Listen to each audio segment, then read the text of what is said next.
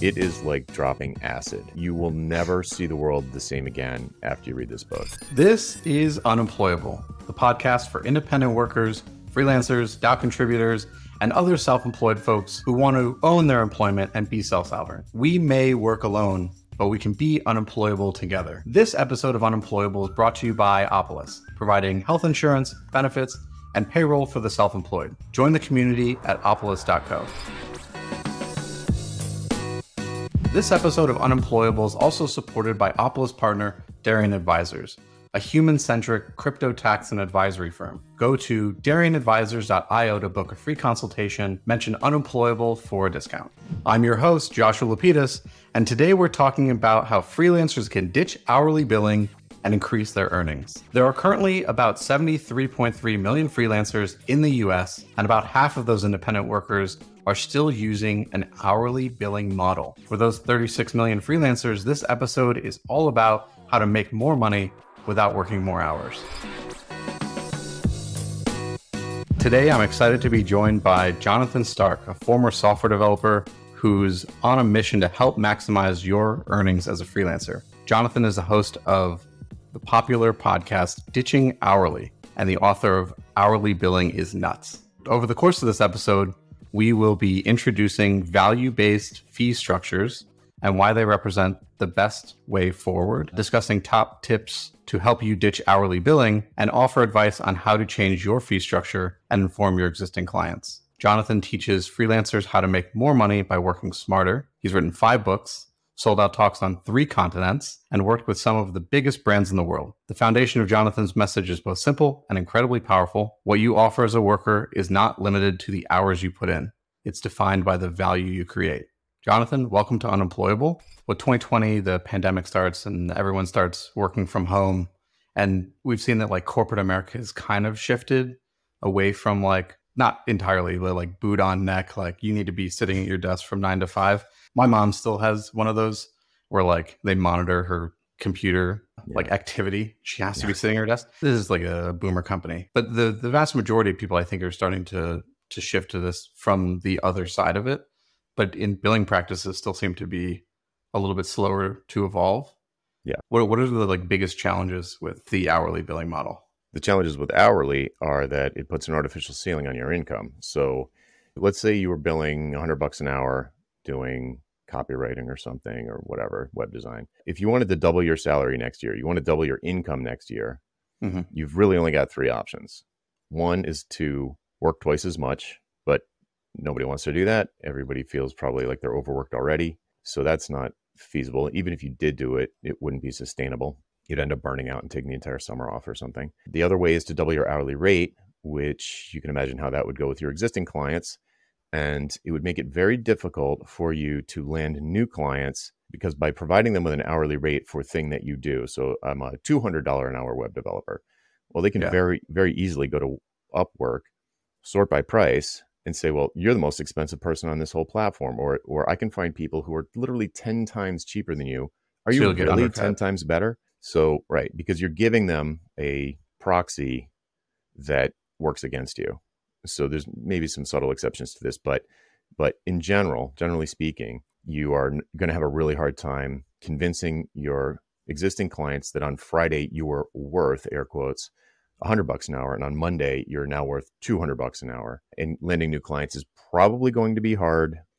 That's what we could talk about ways around that, but sure. uh, most people are not going to be able to simply double their hourly rate and continue to do well. And then the last way is to hire mini me's. So you get you try and do the triage or the arbitrage of getting probably probably four or five, maybe six junior people like you, create some sort of virtual agency and pay them less than you charge for them, mark up their time. And in order to double your income, you would probably have to have five or six because of all the overhead. You wouldn't be able to do work anymore because you'd be managing, managing them all the time. You'd be hiring, you'd be firing, you'd be right. doing one-on-ones, you'd be doing professional development, you'd be doing eight, all other sorts of H R, you'd probably be doing all the payroll and all that stuff. So you'd have a completely different job that you probably don't want. And you need to ha- be managing not one person. You need to have a bunch of people in order to double your income, which is fine and can work. That is a way to scale up an hourly model the thing that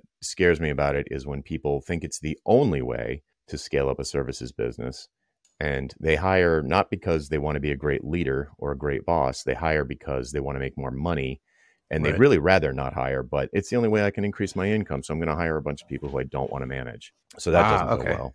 So instead of the hourly model, you've proposed a values-based billing model. You want to tell us a little bit about that? Yeah. So when I first had this sort of epiphany, the eureka moment that hourly billing was nuts, I was f- sort of splashing around looking for another way to do it. And we had experimented. I had some experience with fixed priced projects in the past, and I, it had been burned. I felt like I drastically undercharged and ended up not making a very good effective hourly rate from the project. And I know a lot of people have had that experience. But the way value-based pricing works is that for a non-trivial project, say it's going to take six months or so, maybe more, maybe mm-hmm. maybe eighteen, not like a two-week thing, but like a, a real project where you and the client are going to be in this sort of collaborative relationship, and it's going to take time to execute. And maybe there's like a launch or some kind of final piece, right? So it's got a beginning, a middle, and an end. Client is highly engaged. You're working with at least one person, maybe a whole team on the client side. When you've got a situation that looks like it's going to be like that, so a lead comes in and you're like, oh, this is going to be a project for real. What you do is, instead of thinking of scope first, which is what I always used to do when I had to create an estimate, an hourly estimate, where I'd talk to the client for an hour and I'd try and figure out all the things I was going to have to do. And we'd have these formulas like, well, if it has this many screens, each screen takes about two hours. And if it has a portal on it, that's probably two more hours. And try and find all the complicated business logic. And does, does this need to be translated into Spanish? Or, you know, all of these, yeah. all of the details of the job. And we would estimate how many hours it would be. And then we would give them that estimate and they would approve or not. And then we would eventually blow through the estimate and end up going over, which everybody hates. So the first thing that people try to do when they fix price, because they hate that feeling of going over budget and they really think they're good at what they do and they really want to stand behind their price and not burn the client in six months, they say, all right, forget it. We're going to give a fixed price and if and we'll just deal with it. The problem is they're still having a scope first conversation. It's essentially a cost plus fixed price where they're trying to uncover all of the scope first in a, a preliminary meeting or a couple of meetings. And it's always wrong.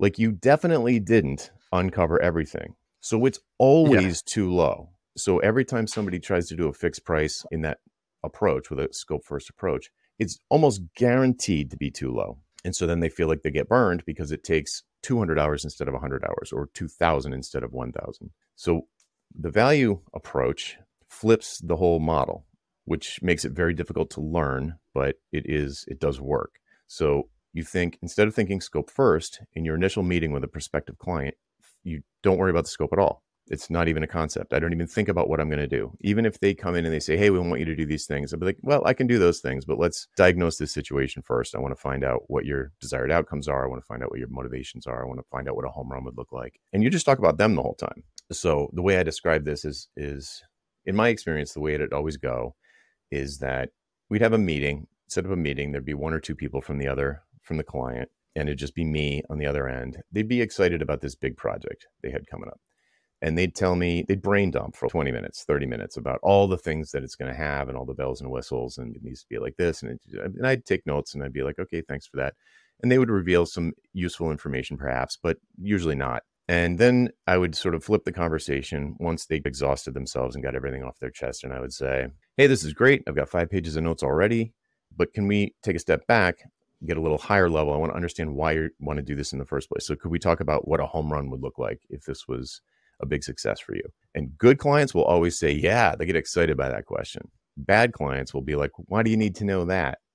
And you know, they're not going to be a good client. Sure. So, but a good client is going to just, yeah, yeah, let's talk. Nobody else has asked us that. You know, they're like, because they've jumped way, they've jumped way down the rabbit hole. They haven't really given you any context usually. So then I would start what I call the why conversation. And it has these sort of three categories of questions that I group into why this, why now, and why me. And you don't necessarily ask why, why, why, why, why. You can ask the questions any way you want, but you need to get the answers from them about why mm-hmm. they want to do this project in this way. What would happen if you didn't do this? Why not not do this? This is going to be a big investment of money, of course, but time as well, your team's time to get this ball across the finish line. why not not do it? What would be the consequence of just status quo? And they'll have an answer for that, or they wouldn't be talking to you in the first place. And so you write that down verbatim if possible. What is the reason that they need to do this? And then you need to ask some why now questions and say, well, what changed? Did something change that made this top priority now, or is it not really is, top priority? Is the reason for that to help them discover why they need it and like to figure out kind of their budget conversation? It's like, if this is a priority for me, then I need to spend money on it.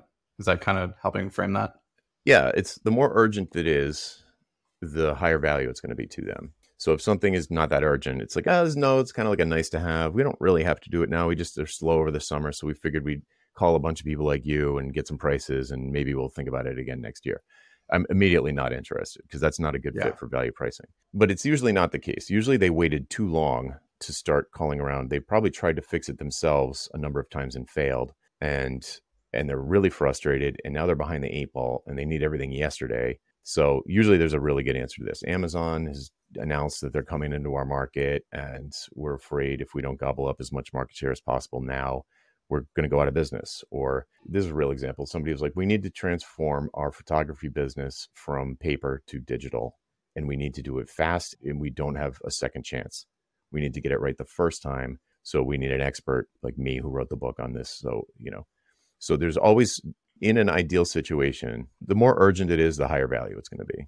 It's it's like a, a direct correlation. It becomes less about how much do you bill per hour and more about how much are they willing to pay for the project holistically, and can you get it done? I don't even talk about money yet, really. They might use money as an answer to one of the questions. They might say that we've got all this money now, we need to get rid of it before the end of the year. So this is that made this high priority, but they're usually not talking about money yet. It's it, it will be like market share, it'll be like productivity, it'll be like morale, it'll be like customer retention. They'll talk about numbers. I'll try to get them to talk about some kind of numbers. Like, how will you know if this is a big success? And they're like, well, we would have twice as many signups on our website, or we would have, you know, the, the C T O would be getting invited to speak at big conferences. There's something that they know. The reason that they're talking to you is they know something's wrong. And there's a mm. there's a way that they know the thing is wrong. So I need to find out what is the dial on their dashboard that they're looking at that's like in the red, and they want it to be in the green. So that's the, that's the goal. Like, I get to the money stuff a little bit later, but so I've I've asked why this questions, I've asked why now questions, and and then I'll, I'll ask, and that's not necessarily in this order. I might go around and around, but uh, the last category why, questions. Why me? Why me? Why are you gonna Why are you gonna pay me a million bucks to come in and do this for you when you could just have somebody on staff do it? You told me earlier that you've got an entire team of web developers. What do you need me for? You know, or why not just hire someone cheap from Upwork? Or why not get, I'm, I, sometimes I'd say, literally say a, a person's name. It's like, why don't you hire Joe Blow? You know, have you talked to them? I was like, oh, well, sure. We might talk to them too, but you know, our, our guys all read your book, and they, you're the one we trust. So they'll, you know, they can either give you an answer to that question or not. They might laugh and say, oh, really a million? I'd be like, well, I don't know how much it's going to be. You know, this is, this is a huge project. It could be. Sure. You know, so anyway, yeah, you want to find out. You want to get in their words why they think you are the right fit. So if you if you get the answers to the why this, and you agree that they have prescribed the right solution to their problem, you're like, yeah, you're right. This does require an internal software system, or this does require a mobile app. And it's super urgent, and they have a really good reason for hiring someone expensive like you. Then I'm like, all right, this is going to be a home run. Like this is, this is going to be great. Assuming that I'm confident that I can deliver the outcomes that they want. Sure. So, so either if I haven't asked it already, I'd say something like, all right, this is fantastic. I've got all this information. Now, how am I, how would you know, let's say it's, it's a year from now, and this was a huge success. How will you know that it was a huge success? And they would, they'll always have an answer to this question. They're like, oh, our sales team would be, you know, just crushing it. Or, well, what does crushing it mean? Well, right now they're doing about X, and if they were doing two X, like if we could get to even twenty percent better than X, we would be over the moon. It's like, okay, write that down. If you can get that kind of information out of the client, then you've got everything you need. The proposal writes itself at that point. You just, I have this template on my website, you just fill it in. So it's like, what's their current state? What's their desired future state? Why do they think you are the one that they want to contribute to this transformation? And then this is getting all the way back to your question about scoping first and scoping last. Then I say, all right, for a company of this size in this situation, this is definitely worth one hundred thousand dollars a year. Let's say it's a productivity workflow solution. that is going to allow them to not have to hire three new admins. That's easily one hundred thousand dollars value. So, all right, what could I do for ten thousand dollars? What could I do for twenty-two thousand dollars? And what could I do for fifty thousand dollars to contribute to the desired outcome? And those prices are based on not scope, not what they wanted me to do when they first called, nothing, nothing like that. It's based on the value to the business, the value of the result. And it's guesstimate, but you can get very close. And then once you have those three prices, you think of them like your own budget. You say, well, what could I do for, you scope last. What could I do for ten thousand dollars that would really help this team? What could I do for twenty-two thousand dollars? What more could I do? And then if I get fifty thousand dollars, what would I be fist pumpingly happy to do for fifty grand to contribute to this minimum one hundred thousand dollars a year benefit? So it's backwards. Most people think scope, scope, scope, scope, scope, and then come up with an estimate or a low quote. And, mm. and it's a disaster. If you do it this way, you can't charge the client more money than they want to spend. So it's in their best interest. And you can't get killed because the scope that you're setting is based on the price. So you just pick a scope that you would gladly do for the price. And then when it's more work than you thought, it's still fine because you have a huge margin. Right. This this reminds me of that, um, you know, that cartoon of the tree and the swing where yeah. it's like this. They cut the... Yeah, the one where they cut the wrong branch. Right. And it was like, this is what the product manager heard. This is what the business, this is what the V Cs oh, yeah, wanted. Yeah, this, yeah, yeah. And it's all different things of how to put us. And it's like the finally what the customer actually needed. yeah, yeah. Right. Yeah. There's another joke where uh, two consultants are, are sort of in a room. The sales guy and the consultant are in the room. And sales guy slams down the phone and he says, oh, the client just greenlighted the project. You start working. I'll go find out what they want. Right. And so you just, yeah. that's, and that is the problem with hourly is you didn't have the right conversation up front. You talked about scope. You did not talk about what the client was hoping to achieve. You probably made some assumptions about what they were hoping to achieve, yeah. but you didn't ask. So it might be obvious to you that their current website looks like crap and you're a web designer and you're like, oh, I'm going to make this thing look amazing. But they might not want it to look amazing. They might want it to bring them more leads. They might want it to right. get them more conversions. They might want to decrease their cart abandonment. This is a business. What are they going to measure? Because they're going to measure something. What needle are so you trying to move? In the in the context of this is specifically for software developers, or does this apply to any freelance across any? Pretty much anybody that bills by the hour is doing a job. Not labor, not ditch digging or whatever, but sure. I think if you're doing a like white collar accountants, job, web yeah, developer, yeah, yes, totally, yeah. I have a student who specifically teaches this stuff to C P As.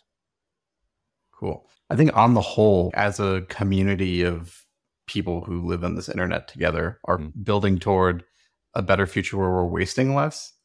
Because mm-hmm. you go to any any developer who's just thinking about, this is my skill set. I'm like, I, they want a website. I'm going to build a website inside of the scope. They're going to bill hourly. They're not going to get the thing that they wanted. The company is not going to grow. It doesn't really add value to anybody. And such a waste. This, this is what keeps me up nights. It's such a waste. Just the dead weight. It's such. But so a what waste. You're doing is you're commandeering just like the the average developer, the average accountant, to start thinking business minded of, how can I improve the business I'm working on in addition to how do I deliver the product that I've been hired to? Yeah. Think like a doctor, build. Right? What does a doctor do? The doctor doesn't, you know, you go into the doctor and say, doc, I need a bypass. Doctor's not, doesn't say, great, get up on the table. I'll get my scalpel. Right. And it turns out yeah, you only right. need an acid or something, you know, it's like, no, diagnose the situation first. Like first do no harm. A big motivation for me to make this switch was I found it, maybe this is just me being a bad project manager, but I just, I don't know, ninety percent of the time would go over budget on estimates. And yeah. it felt awful. I hated it. It was terrible for the relationship with the client. Because they start to over. micromanage you. They start yeah. to question hours. And why wouldn't they? You've demonstrated that you stink at estimating. Well, because it's about, you're supposed to under promise, over deliver. And when you go over estimate, it's the opposite. Oh, imagine the feeling. Have you ever hired someone by the hour? Yeah. Yeah, me too. It, I don't encourage it.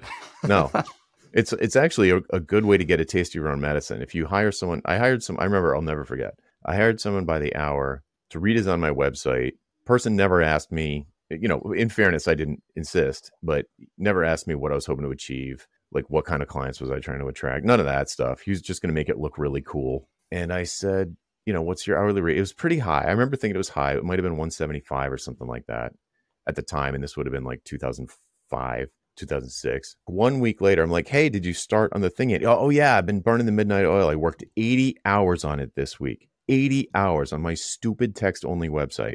And I was like, eighty. And he sent me a bill for like three thousand dollars. And it was, it, and the thing was not good. Oh, my. Yeah. And that's the feeling that clients are used to having. Dude, I, I've got a question I want to ask you, but I imagine A I and a lot of these tools just cut a lot of that out, because that eighty-hour project is probably two hours at most for, for someone who's co-coding with a... Right. With it, a, it's tools in general. If you yeah. bill by the hour, why would you spend money on a faster computer? It doesn't make sense. There's no reason. You don't even think about it. There's no reason. It, you yeah, should use because, the slowest computer you can get. Yeah, because then you could bill more hours. Yeah. Okay, so it's it's one thing to understand the advantages of this approach, and it's becoming very obvious to me the advantages here. But the making real changes is another thing entirely. And yes. freelancers are often stuck in outdated habits, and changing a lifelong mindset can be tough. Yeah. So how how can freelancers make this shift to the value-based billing and focus more on the value they're creating for the for the business they're helping? Sure. Yeah. So as I said earlier, value-based pricing is hard. It takes practice. It's like a performance art. It's sales. You have to do sales, you know? And mm-hmm. I suppose one of the easy things about hourly billing is there's no real sales. It's just, here's, tell me what you want me to do. Here's how much it's going to cost by the hour. Tell me to stop when you can't take it anymore, you know? So the whole sales conversation with hourly is, geez, your rate's kind of high. Can you do a little better? And then you lower your rate, and that, because you need the work. There's no real sales to it. So with value-based pricing, which I only use for projects, like I said, non-trivial, like six month or longer projects, they're at least going to be probably fifty grand. Some people start do like maybe ten grand as their lowest option, but it's for bigger stuff, you know? So for that kind of thing, it's a great way to scale a solo or small operation without hiring, because for the first time you can actually build profit into your pricing. But it is hard, and you need to have a fair number of leads coming in so you can get practice having these conversations, this why conversation, having a sales interview, writing the proposal. You need practice doing this to get better at it. And it took me probably like eighteen months before I really stopped thinking about scope in the sales meeting. Like I thought I was, and then I realized mm-hmm. I wasn't.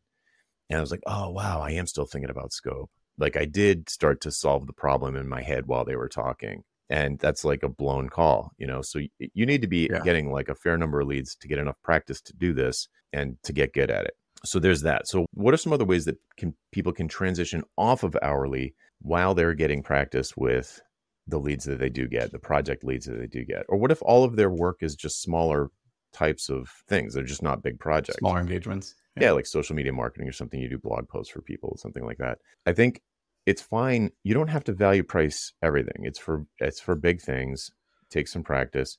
But there are other ways to separate your time from your money. One would be to come up with productized services. This is the best baby step I've found for most people, is to have a productized service, which is a, as the name implies, a service that, that is, is delivered like a service, but is sold like a product. So you package up a service in a way that it's like a lamp on a shelf at Target. You can sort of see it. You you yeah. know how big it is, you know how long it should last, you know where it's going to fit or how it's going to look or what color it is. You understand what the experience of it, it of it is, and you can imagine what it would be like in your house. And you're like, yeah, that's worth thirty-five bucks. I'll give that a shot. So that, I think, especially for people who are getting their legs under them with sales, or maybe they're just they just feel like they hate sales. They hate the idea of having that conversation. They don't like talking about money. Productized mm-hmm. service is great because it's a fixed scope service that you offer at a published price on your website. So you don't have to really do sales. Say you're an app developer or a web developer, you know how to build like a SaaS, you know, maybe you're a Rails developer or React or something.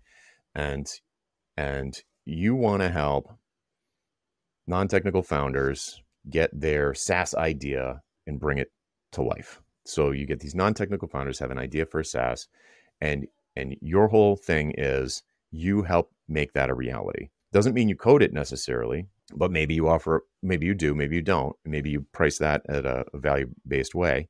Mm-hmm. But you could have an initial sort of road mapping thing or blueprint, app blueprint or pitch deck. You could make a pitch deck for the thing. You could come up with an architecture for the thing or a feasibility study or research or proof of concept. There's all these fixed scope things you could do that are in the early stage of, of what that project would be like. That'd be worth real money to someone in this situation. It's if you know you want to build a house, you want to have a house built from scratch, you're probably going to talk to an architect first. You're probably not just going to go straight to a builder and say, here's some wood, start putting it together. How many hours what do you want? Is it going to take you? Yeah, how many hours is it going to take? So having a any any sort of competent adult is going to understand that having a plan before embarking on a big, expensive project is a good thing. If you're going to drive across the country or across Europe, right. A map is a good idea. It's probably a good idea. You're going to have a real adventure without that. Maybe you don't want an adventure. Maybe you just want to get to California. So good and clients. For some of our, for some of our younger listeners, a map is something that you used before the phone just told you where to go. Yeah, yeah, yeah. It was a piece of paper that you could not refold. So yeah, that's actually a hilarious point. It's like a newspaper or something. So the point is, I think a blueprint, I think is, is probably holds up as yeah. know, metaphorically, but it's like, you don't want to just start slapping a, a house together. You want a blueprint. And so you could offer a productized service. I, I actually have interviewed a couple of people on Ditching Hour, Hourly about this because it's a common pattern where if you're used to building, you're at the execution altitude of engagement with your clients. Like you build stuff, mm-hmm. you write stuff, you, whatever it's, you're creating stuff, you're typing semicolons or you're in Photoshop or you're in Figma and you're creating yeah. these things, you're copywriting. If that's what you're used to doing, adding a, some kind of, I usually generically call it a roadmap, but it's some kind of strategic engagement initially where clients have to do that first or you won't work with them. And they go through that. Maybe it's one thousand dollars. Maybe it's five thousand dollars. Maybe it's ten thousand dollars. And they do this thing that it's like an extended sales meeting that you get paid to do. So you meet with them a couple of times. You get the ideas out of their head. You understand, you know, if we're going to stick with the SaaS concept, who's the user? What are the key user journeys? Like all of that stuff. In your wildest dreams, how much traffic would this be getting? Like how stable does sure. it need to be? You know, can we get away with an M V P? You know, what would be sufficient to get you to the next step? Are you trying to just put together a prototype that's a clickable prototype that doesn't actually have a database so that you can just get funding to sell the idea to investors? Or is your near-term goal to get ten beta customers into a working prototype or a working M V P? What is the goal? It's not enough to just know that this S V P from I B M wants to solve some problem that he has detected sure. in his audience. It's just, okay, but what do you want next? Like, how can I satisfy you, right? It's it's as simple as that. How can I satisfy you? How can I make you glad that you gave me this ten thousand dollars? And they'll be like, well, if I had something that it was good enough for me to confidently go around and try and raise money with, I would be over the moon. So I can definitely do that for ten thousand dollars, or I can definitely do that for fifty or whatever you think. Mm-hmm. And once you do that and you create that upfront blueprint roadmap thing, they are almost always going to say, oh my God, this was so great. We, I love the way we work together. Can you build it for me? Which is what you yeah. used to do all along anyway. And then you can just decide on a case-by-case basis if you want the work or not. Like maybe you don't think you got along that great with them or you didn't like their communication style or you sure. don't believe in the concept of the app or whatever. Oh, well, and this sounds like a pretty good way to test out whether you'd like to go into one of these longer engagements. So it probably doesn't take mm-hmm. you six months to design a blueprint, but you design a blueprint for what could be a six-month to a year engagement. And if you hated working with this client during the blueprint phase, you'd be like, no, thanks. I'm busy. But you yeah. can take this blueprint to somebody else. Yeah, it's portable, right? That's the way I would sell it. It's a p- completely portable document or deliverable or whatever it is. No lock-in. You don't have to go with me. I'll be your most expensive option. You probably should go with someone else. And yeah. but at the end, you know, assuming that every, everyone's happy, then they'll say, well, I know you're going to be expensive and I know I should go to Upwork or TopTal, but could you just give me a quote for how much it would be? I interviewed one guy who said, of the clients he wants to continue working with, he has landed literally one hundred percent of the implementation phases. It's like his, it's yours to keep if you want, if you're doing roadmaps. So you can sell them, you can make money on them, you can do them. They should only take a very short time, like, you know, ten hours, maybe spread out across two or three weeks, maybe at, at the most six weeks, thirty hours over six weeks, but it's fixed price. You're not trading time for money. and it's pro- very profitable. And then you're probably going to get the deal if you want it to do the implementation. So uh, just changing tact here real quick. I'm sure you're familiar with imposter syndrome. Sure. Um, and a, a lot of these folks were saying, you know, go out, be your own boss, leave the corporate America behind, do your own thing. And and that can be daunting. And, you know, people think, so I, I can't be my own boss. How do you recommend like getting over that that mental hump to to implement this?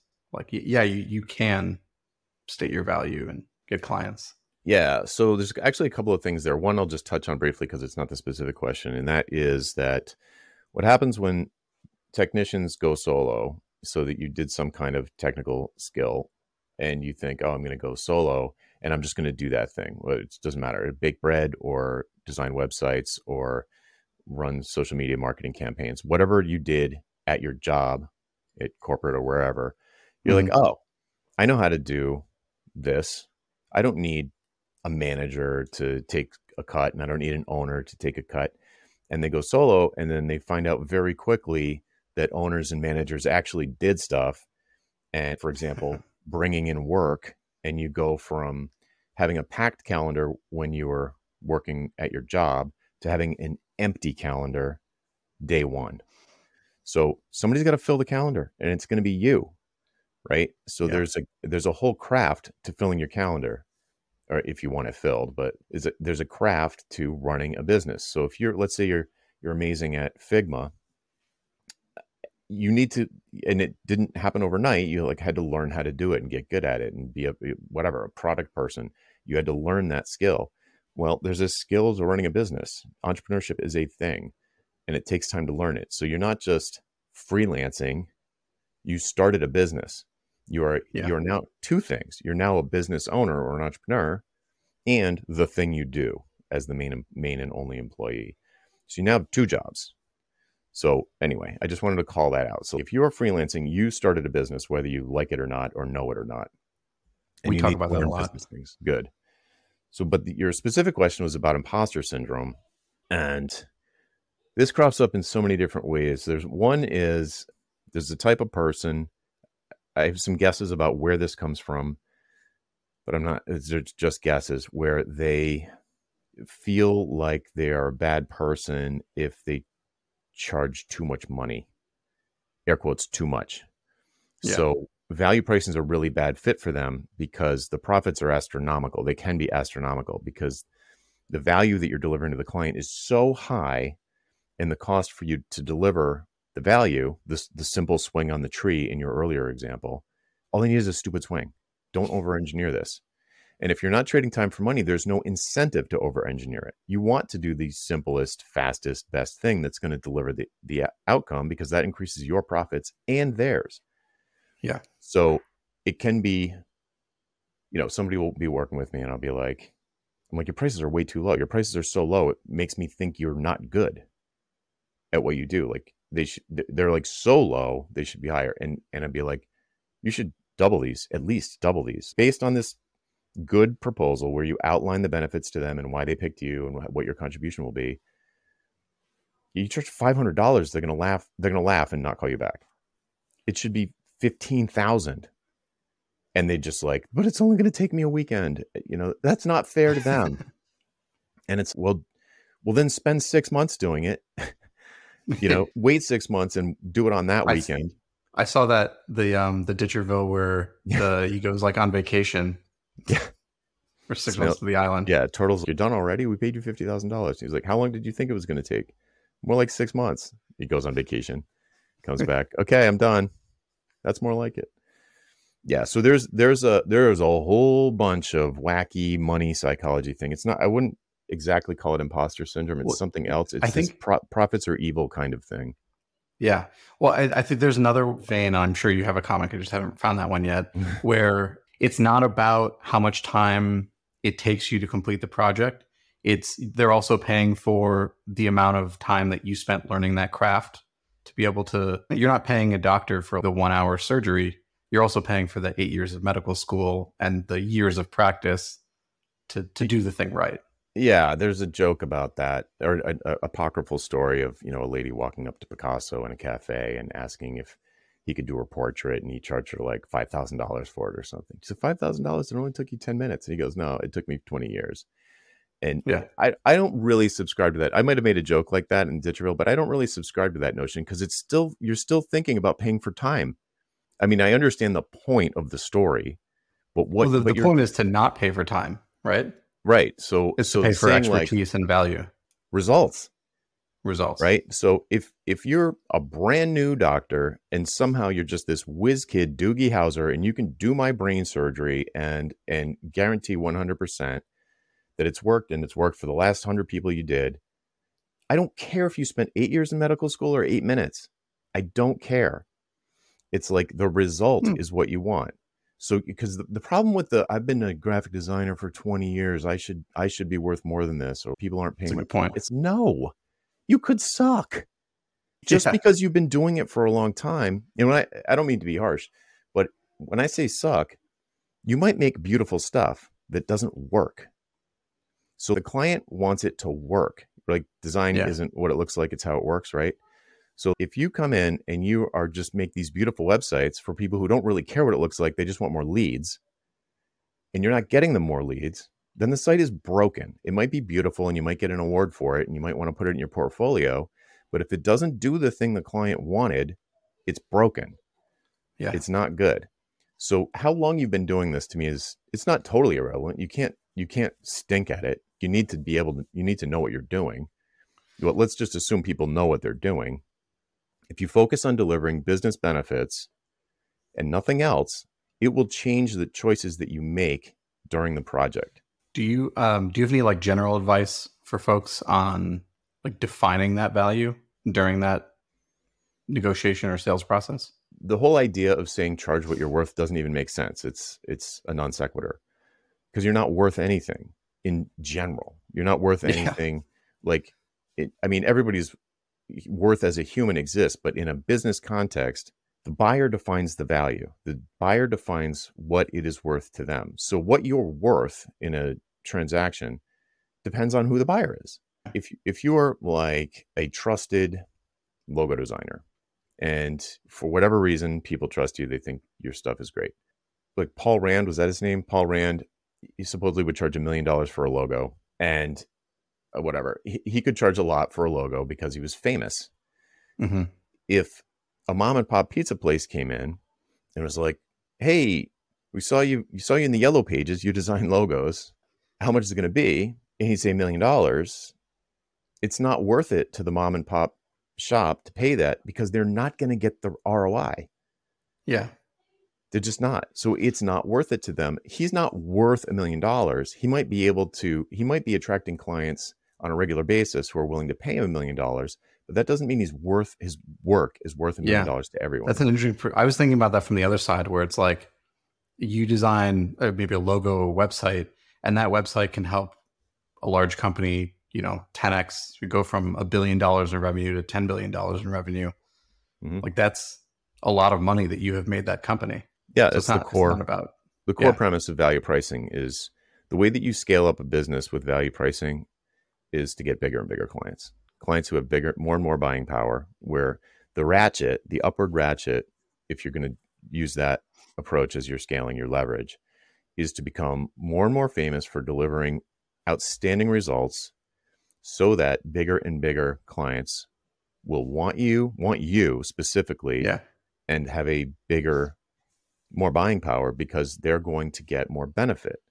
Because exactly like you said, if I create a checkout page for a mom and mom, mom and pop pizza place, even if it was a huge success, they're going to hit capacity so fast that they still only make yeah. twenty percent on one hundred pizzas a day at the most. It doesn't work out to that much money.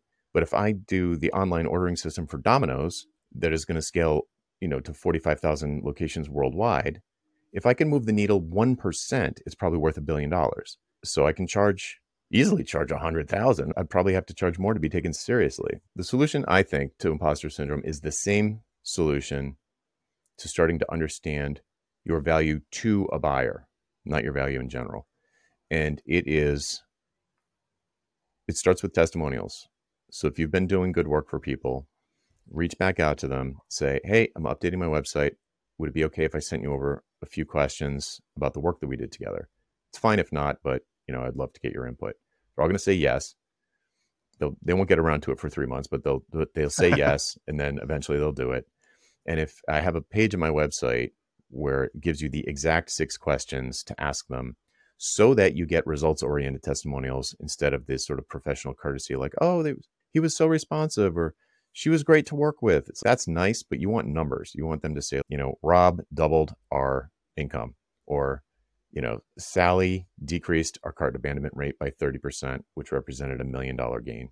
You know, you want those kinds of testimonials. And if you're getting those kinds of testimonials, you'd be like, I can't believe it, but I am delivering amazing results. And if you're, if you're finding that information out, it's going to automatically allow you to do a better job looking for value in a sales interview, and also justifying your fees to yourself and to your next clients. Because look what I did, look at these charts. You know, it's just, if you're delivering mind-blowing results, then it makes sense to charge more. It makes sense to not feel like an imposter. And you can just, my website's littered with testimonials, and it's very reassuring to me. I'm like, all right, so like I've been, I feel like I've been saying the same stuff for ten years. Am I just repeating myself? Does this actually work? And then I can be like, oh no, it does work. These people have measurable gains in their business. So, okay, I'll keep doing it. I'll keep doing it. Yeah. So it all starts, I think it all, imposter syndrome and value thinking all starts with testimonials. So go back to all your past clients that were happy and ask them. Have you gotten to the point where you're only with those top tier clients, or do you still work with smaller businesses? I stopped that business a while ago. So the transition from my consulting business, well, the most of the project work I did was when I considered myself a coder. And that would have been the two thousand to twenty ten, where I was coding. And I was like literally building software for people. And I would do project prices based on value for those. And that was great. Mm-hmm. And then in two thousand ten, I wrote a book for O'Reilly that was, it came out in January, called Building iPhone Apps with H T M L, C S S, and JavaScript. And it was very popular. The timing was perfect. It was the first book like of its kind.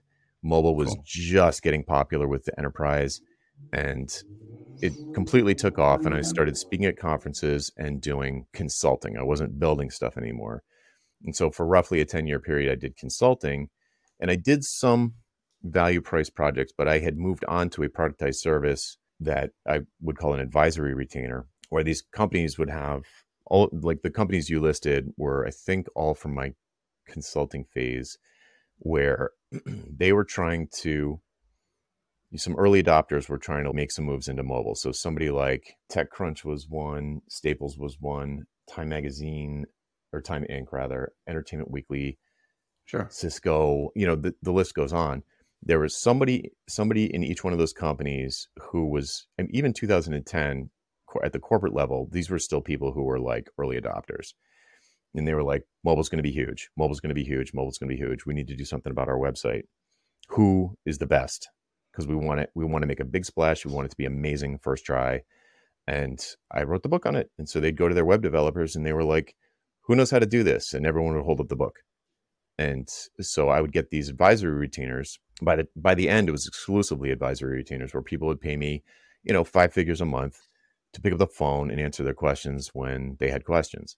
And so I'd, you know, maybe go to, there was some travel involved. So, you know, I'd go to the Cayman Islands. Is that, that Cayman Islands joke is because I, I used to go to the Cayman Islands like once a quarter to meet with the client and like sure. make strategic decisions about what we're going to do next in terms of the next application, or what architecture should we use, so forth. I spent all of my time just keeping up to date on mobile. And, you know, like when a new iPhone would come out or a new operating system would come out, I would spend a week, no, probably not a week, but I'd spend days just testing the thing like crazy, and then alerting my clients to anything that was going to break, or something that we knew that we could take advantage of. Like, oh, it's got geolocation now. We can finally do that thing. Or now I've got camera access. We oh, can neat. do that thing. Yeah. So that was, that was my income for many years. Like I'd have two or three clients paying me ten grand or so a month to research the iPhone. And then when Android came out, that too, and then advise them on what they should, what their mobile strategy should be. So we we sit um, kind of in the web two point five space. The Opolis, the the sponsor, producer of this this podcast. We we help freelancers to access employment benefits, and we service maybe about sixty percent DAO and Web three contributors because they get paid in crypto, and we process it through and give them a paycheck. A year ago, you did a pod, I think his name is Kyle, where you, it sounded like you were pretty well versed in in like Web three, the kind of the Ethereum ecosystem. I kind of want to ask if you've if you've kept up with that and if you still have the kind of the same thoughts on the space. So crypto represented something, an intersection of three of the biggest topics of interest in my life, especially when N F Ts hit. I was like, okay, I really need to look at this because I my background's in music first. Sure. I went to music school and tech, code, you know, I'm like super, I love coding. I don't want to do it for money, but I love coding still, and value or money. So it was like all three of those things were all sort of wrapped up in blo- blockchain more broadly. And and as a geek, I was like sort of interested in it. I think all of that crypto stuff brought out three new really interesting primitives for the web. The immutable ledger, that is amazing. It's an amazing concept. I still don't know what we're going to use it for, but it's amazing. The concept of a wallet. If if there was a wallet on every browser on the planet, that would be really wild. That would be transformative. And the last thing is like coin or a token. Like that, yeah. it's it's super interesting. And I, you know, I'm with most people that were like, you know, I'm on Twitter trying to figure out like, what is all this excitement about? This is just speculation, right? Like you're all just excited about the speculating on these I C Os, and it's still get rich quick for most of the coins. I think Ethereum, the smart contract stuff, terrible name, by the way, but the smart contract stuff is very interesting. Because they're not smart or contracts. Yeah, it's stupid. It's the stupidest name. Anyway, I don't know what I would have named it, but that name was just so confusing. I had to like learn a little bit of Solidity, which wasn't that mm-hmm. was easy, but learn a little bit of Solidity and build one of these things for me to understand what the heck was everyone talking about. Yeah. And that was that was the game changer moment for me, because I was like, wait a second, this variable has literal money in it. You know, like you step on that variable and you just erased five grand, right? You have some like logic error in your program. Anyway, so it's it's a fascinating little thing, but it's compare that to like the meteoric rise of ChatGPT, right? Like blockchain, all of that stuff, all the crypto stuff. It's interesting. I just don't see the killer use case. If you're like a super duper libertarian, like decentralized privacy, not even private, it's not private. So if you're if you're really yeah, right. into that, if you're into that, the sort of libertarian, you know, it's the self custody. It's the my keys, yeah. my coins. Yeah. Very few people want that. Most people don't care about that. I want to be able to call my bank and recover my password.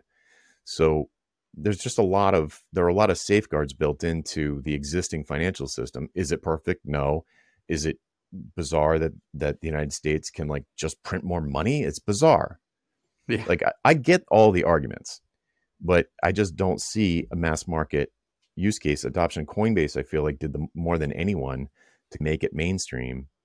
But it sounds like you're way more into the space than me. I mean, I paid my taxes in crypto a couple of years ago. It's it's it's interesting. It, it you can I don't know, but you compare that. Just take that, take that Gartner, you know, the Gartner hype cycle. With like, mm-hmm. yeah. So that was massively hyped, and you know, and I'm like, okay, I don't think it's going to go away. I think it's going to be around forever. Honestly, I think it will. I think a great use case will catch on. I just think it's going to take way longer than anybody wanted, and having wallets and everything would be amazing. And that would be a real game changer. I, I think it, it has to do with the fact that a lot of it's still like for devs by devs, like for nerds by nerds. It's still much a, sm- a smaller niche. Mm-hmm. And um, all of the guts are on the outside. Nobody, nobody knows how H T T P S works or why. They just know the S means secure, or like T C P I P. I, you like, nobody knows how the internet works really. But they use it. Mass market, right? Yeah, and so what, what we've done is like the Web three ecosystem is all about transparency. So they're like, let's be transparent about everything, and like the consumer doesn't care. Nobody wants to know yeah. like how does this work. They just want it to work. Yeah, right. So I it's, I don't think it's going to go away. I think the sort of volatility of Bitcoin and Ethereum over time, it's still in this crazy upward trend. So I, I think that will continue. I just I. wanted to research it to get my head around it. I did get my head around it, and then I lost interest in it. So interesting. Yeah. Anyway, compare that to ChatGPT, where, you know, they had a million users in five days and a hundred million in like two weeks or something. And they're at a billion now, six months yeah. later. So it's like obvious. The guts are on the cases. inside. Guts are on the inside. Yeah. Couldn't be more on the inside. The people who wrote it don't even know what it's doing. So, right. The guts are way on the inside. And yeah. but the use use cases abound. The government is trying to restrict places where you can use it because there's so many use cases. It's like everything has a use case, it feels like. So I don't know how we got on this, but but it's a great example. I use ChatGPT every single day in MidJourney and in others. And what does that do? That collapses my costs. I don't have to pay for stock photos, or I don't have to hire someone to yeah. do this design, or I don't have to have a co-author, or I don't have to have someone edit my videos down into individual shorts. If you're, oh, that's if, cool. you're if you're trading time for money, or transcribe my podcast, or summarize my podcast, whatever, all of that stuff, I wasn't paying for it before. I just wasn't doing it. So, but now since I can do it almost for free, now I'm doing more stuff. So I didn't like, it didn't put someone out of a job in my case, but I'm sure it would put certain like labor intensive knowledge work out of biz.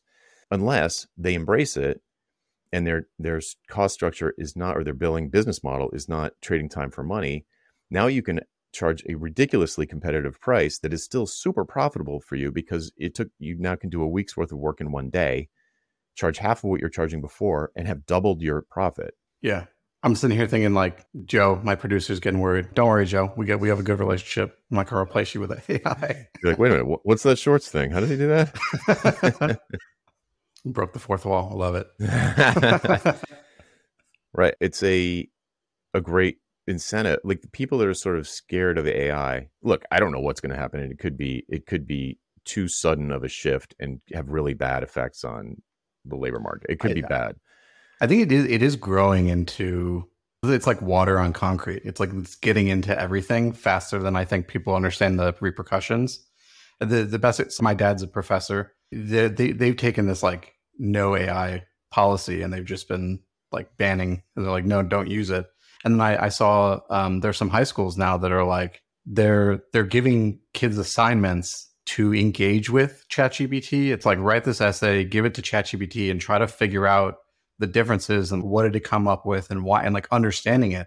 I think that's the much better approach to like getting people to understand the technology. Yeah. The other approach is la, la, la, la, la, la, la. It's not happening. Yeah. Right? That doesn't seem like a good move. So yeah, yeah. Do I think it's going to be all roses? Absolutely not. There's going to be upsides and downsides to it, like any tool, but ignoring it seems like a really Dude, big mistake. While we're on that topic, I have a subscription to both. Do you have any advice? Because it sounds like you use both very competently. Any advice on prompt generation for our unemployable audience? My experience so far has been that I started out prompting it almost like I would do a Google search. Yeah, that's what I and still you, do. You don't need to do that. You can be more like you're starting a conversation about something with someone, and yeah. you get more surprising results that way. So I would do something like, just to just to over exaggerate it, thinking about writing a book. Enter. Yeah. That's great. What would you like to write about? I think it's going to be like a sci-fi thriller. What are the what are the obligatory scenes in a sci-fi thriller? Oh, well, here are some examples. And oh, if it's going to be like, should I use the hero's journey? Or it might suggest hero's journey. I'd be like, what's hero's journey? Oh, Joseph mm. Campbell. You know, it's way more like a conversation. I find it more useful when I'm doing it like that, instead of, so like when, when I, when I used to do it like more like a Google search, I was really putting it, I was really limiting what it could tell me, because the question was so specific. Right. So the question is like limiting the, the the surface area of question of answers that I can get back. This kind of feels like a direct line to the engaging with clients to figure out scoping, mm-hmm. where it's like you ask a question, you're going to get an answer. But if you open up a conversation, they start asking you questions, and then it becomes a more fulfilling yeah. conversation, or more productive. Yeah. All of the things that people talk about is bad, you know, like the hallucinating and the, the just flat out. The hallucinating is just like flat out authoritative, it, wrong answers given in an authoritative way. The plagiarism thing is totally real. But if you're asking it to do things that you know the answer is correct, if I ask it to summarize a podcast episode, yeah, I know it's right. I'm like, yeah, I remember. Yeah, these are the things we talked about. These these are the timestamps. I check it. Yeah, that's the timestamp. So yeah. It's not wrong, and it's not plagiarizing because I just did it. So for certain things, for certain categories of task, you can skip the current sort of, you know, bleeding edge downside things, and just you're like, well, that just saved me a ton of time. So yeah, cool. I, we don't, we don't. I, I don't know. I, if you get me going about ChatGPT, we're going to talk for two hours. I don't know. If I think just to... th- things that you're passionate about are much more compelling than just questions that I've got. I, I like these kinds of conversations much better than the. I mean, they're not sterile. I try not yeah. to be sterile. Here's a good way to tie it back to the sort of right in your face, right in your world freelancer stuff. Is you if you you're running a business, even if you're the only employee, you are running a business. So you are two people, the business owner and the freelancer.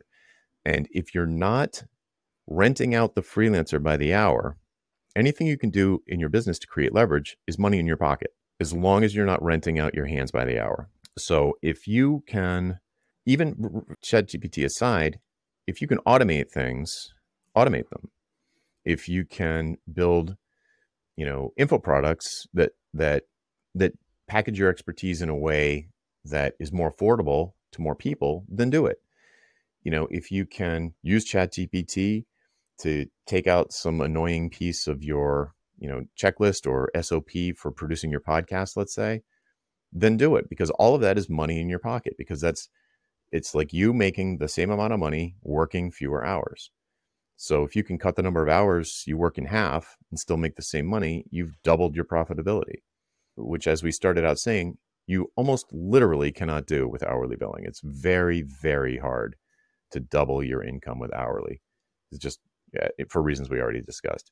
So any yeah. way that you can create leverage in your business through automation, productizing, info products, you know, A I, whatever the case may be, is going to be probably a good investment of time. I would, I would add that another way, of course, this is my bias, but another way to uh, add to your bottom line is to cut costs. Uh, and what we do at, at Opolis is help freelancers to cut costs. So with Opolis, what we do is we take all of the freelancers who join, startup founders, creators, we bundle them all together and we do group negotiation for billing. So instead of, you know, a startup, they'll go to like Gusto or something and they'll, mm-hmm. you know, one, ten, fifteen employees, and they won't really get good rates on healthcare, dental, vision. We do, we've, we've got five hundred and, and mm. growing. And so we're able to go to Cigna and say, no, give us a better deal. Mm. Um, Interesting. And then, yeah, and you're right. Paying, I agree. Cutting costs is another way to scale up. Yep. Yeah. A few of your, your guests talk about like making quarterly payments and having to do these filings. And we do is we cut out on that as well. So we take, most people are set up as an L L C, or if they're not, we help them set it up. All their income streams go into this entity. Then we process the payroll for them, paying the Social Security, Medicare, workers' comp, and employment. But then they get a paycheck on the first and third Friday of each month. And so we're doing this withholding. And so the business doesn't have to pay quarterlies anymore. And then you're not you're not getting this big tax bill in April that you're, yep. you're all surprised about. Yeah, that's great. I, I just went through the process of, I just left Gusto and was getting reset up with a local payroll company that my accountant likes, and it's, you know, it was a lot of paperwork, it was a pain, but if you're not doing that, you're gonna just you're just gonna bury yourself. If you're not you done with to... that process yet, we'd love to to have you in office. yeah. I will I will keep that in mind. I did complete the process, but thank you. Yeah, yeah, that's lowering your costs. My experience is most probably healthcare is the highest cost any freelancer probably has. They probably don't have an office. Maybe they have a laptop they have to buy every couple of years. Maybe a hundred bucks for internet. It's not usually a high cost compared to an asphalt company that, yeah. you know, has to finance dump trucks, you know, things like that. So it's like cost structures. It should be massively profitable, you know, so if you could just price based on yeah. the results that you're delivering. Yeah. We, we've been meeting some people in like California, New York, who pay like three thousand dollars a month in health insurance. Because like, as you get older, when you're private practice or you're buying off the the exchange, they age band it, mm. and then they also do the pre-existing conditions, and we mm. don't have any of that because it's employment based. So it's it's recreating the employment structure, but you work for yourself, which is uh mm. that's very interesting. One of my favorite pieces. Yeah, that's good. I, I I will keep that in mind for other folks, because Yeah, I hear it all the time. The health insurance thing is is ours isn't three thousand, but it's high. It's probably our yeah. second biggest expense. Yeah. Well, I was going through your your podcast and I was listening, and every, like every episode, I'm like, damn, this person could use Opolis. It's like the same complaints over and over again. That's like, we're working to solve that problem. Cool. As we wrap up, would love if you could drop some of your favorite the like resources, content that that that you point people to, either new freelancers or existing and leveling up. Okay. So probably if you're intrigued by the idea of value-based pricing, there's a ton of information on my site, but there's a book that is called How to Measure Anything by Douglas Hubbard. He's got a couple of versions. There's like a cybersecurity one, but just get the oldest one. It's just called How to Measure the Intangibles or Business Intangibles, something like that. Okay. And it is like dropping acid. You you will never see the world the same again after you read this book. And it's like, how do you measure thought leadership? It's like, you can't. Well, guess what? You can. You can measure anything because you have to redefine what the word measurement actually means. And it and when you do that, it becomes extremely useful. And it and it is direct. It's not about value-based pricing, but it is specifically the kind of thinking that you need to do a good job in that why conversation. Really, really good. That's great. I'm a gigantic Seth Godin fan. So if you're not already familiar with Seth, Seth Godin and you're and you know you're not doing a good job of marketing yourself, I would say think about taking the next version of the marketing seminar. It's fantastic. I've gone through it twice and built workshops with using the same story. It's very interesting. It's really good. If that's too much of a lift, there's a book based on the course called This is Marketing. But for, for folks, you know, you're running a business. Like, you might call yourself a freelancer, but you are running a business and you need to yeah. do all the business stuff. And the two, Peter Drucker said, and I agree, that the, the two core value creation centers in a business are innovation and marketing. Everything else is a cost. So if you're not doing innovation and marketing both, you're leaving money on the table. You're not doing being as profitable as you could be. Innovation, especially for developers, that kind of works itself out a little bit because they love playing with their tools and making new things, and that's sort of natural. People want to keep their skills sharp and that sort of thing. But the the marketing piece, people just have a dramatic misunderstanding of what marketing is. They think it's sleazy used car salesman kind of stuff, annoying pop-up ads and those sorts of things. But d- marketing done well is invisible. It looks like education. It looks like great customer service. It looks like a yeah. powerful brand.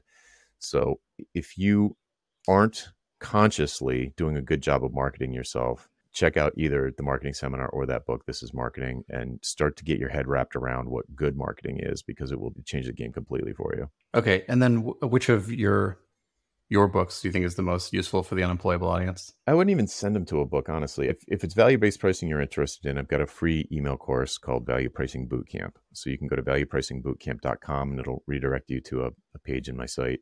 And you can email me through that. It comes from my personal email, so you can just reply to anything and I'll get it. If you if you still aren't convinced that hourly billing is crazy, then probably by Hourly Billing is Nuts. Or if you know someone who who says, no, hourly billing is greatest, it's it's the only ethical way to price your work, which I could just rip that statement to shreds all day long.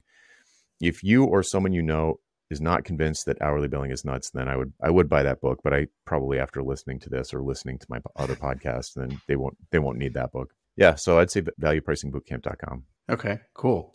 Is there a, a paid a course that we can? Sure. I mean, I've got a bunch of workshops. Here? I have a, I've got a membership community that's probably the, the best bang for the buck of anything, called okay. Ditcherville. It's called Ditcherville, same as the comic. And you know, if you join, where does that there, community live? It's in a Slack room, and I do sort of like office hours every other week for an hour, ninety minutes. Do live Q and A on video. And is is that based on? Well, now I'm I'm in, it, thinking about the tokenization of it. Is it because you could you could token? I thought about it. it. I thought about it, and I was also looking for a way that it could sort of survive if I get hit by a bus, which a DAO sort of seems like that promise, but it, it, it, maybe in the future. But I haven't done that yet. And so right now it's uh, yeah, it's ninety-nine bucks a month. And there's six hundred and something people in there, and and it's all people like this that are mostly all soloists. Not everybody, but mostly all soloists or small firms who are trying yeah. to get their heads around and get better at having the why conversation, coming up with productized services, coming up with info products, starting a mailing list, starting a podcast, all of those things. So, so it's a great place. There are lots of communities for freelancers. This one, the difference here is that everybody's drunk the Kool-Aid that our hourly billing is nuts. And so they're all on this cool. journey to get away from it. All right. Lastly, where can people find out more about you? What are your, what are your handles and websites? Jonathan Stark dot com. Yeah. There's a, right on the homepage, there's sort of like first time here, here's ten popular links. Cool. Thank you so much for joining us, Jonathan. Yeah, it was a pleasure. Anytime. As always, to the Unemployable community, I'd love to hear your reactions and thoughts to the episode. You can tweet at the show at Opolis with the hashtag UnemployablePod. At Unemployable, I'll always be looking ahead to see what's on the horizon and bringing you top strategies for thriving in the new economy with freedom, flexibility, and peace of mind. I hope you got a lot out of this episode on Ditching Hourly. If you enjoyed the episode, please leave us a rating or review on your favorite podcast player. Your ratings and reviews help other unemployables find the show. Until next time, I'm your host, Joshua Lapidus, a founding steward of Opolis, co-founder of Spork DAO, Mantle Diplomat, value-based pricing advocate, and tenured professor here at Unemployable University. Hey, I'm Jonathan Stark, and I am super unemployable.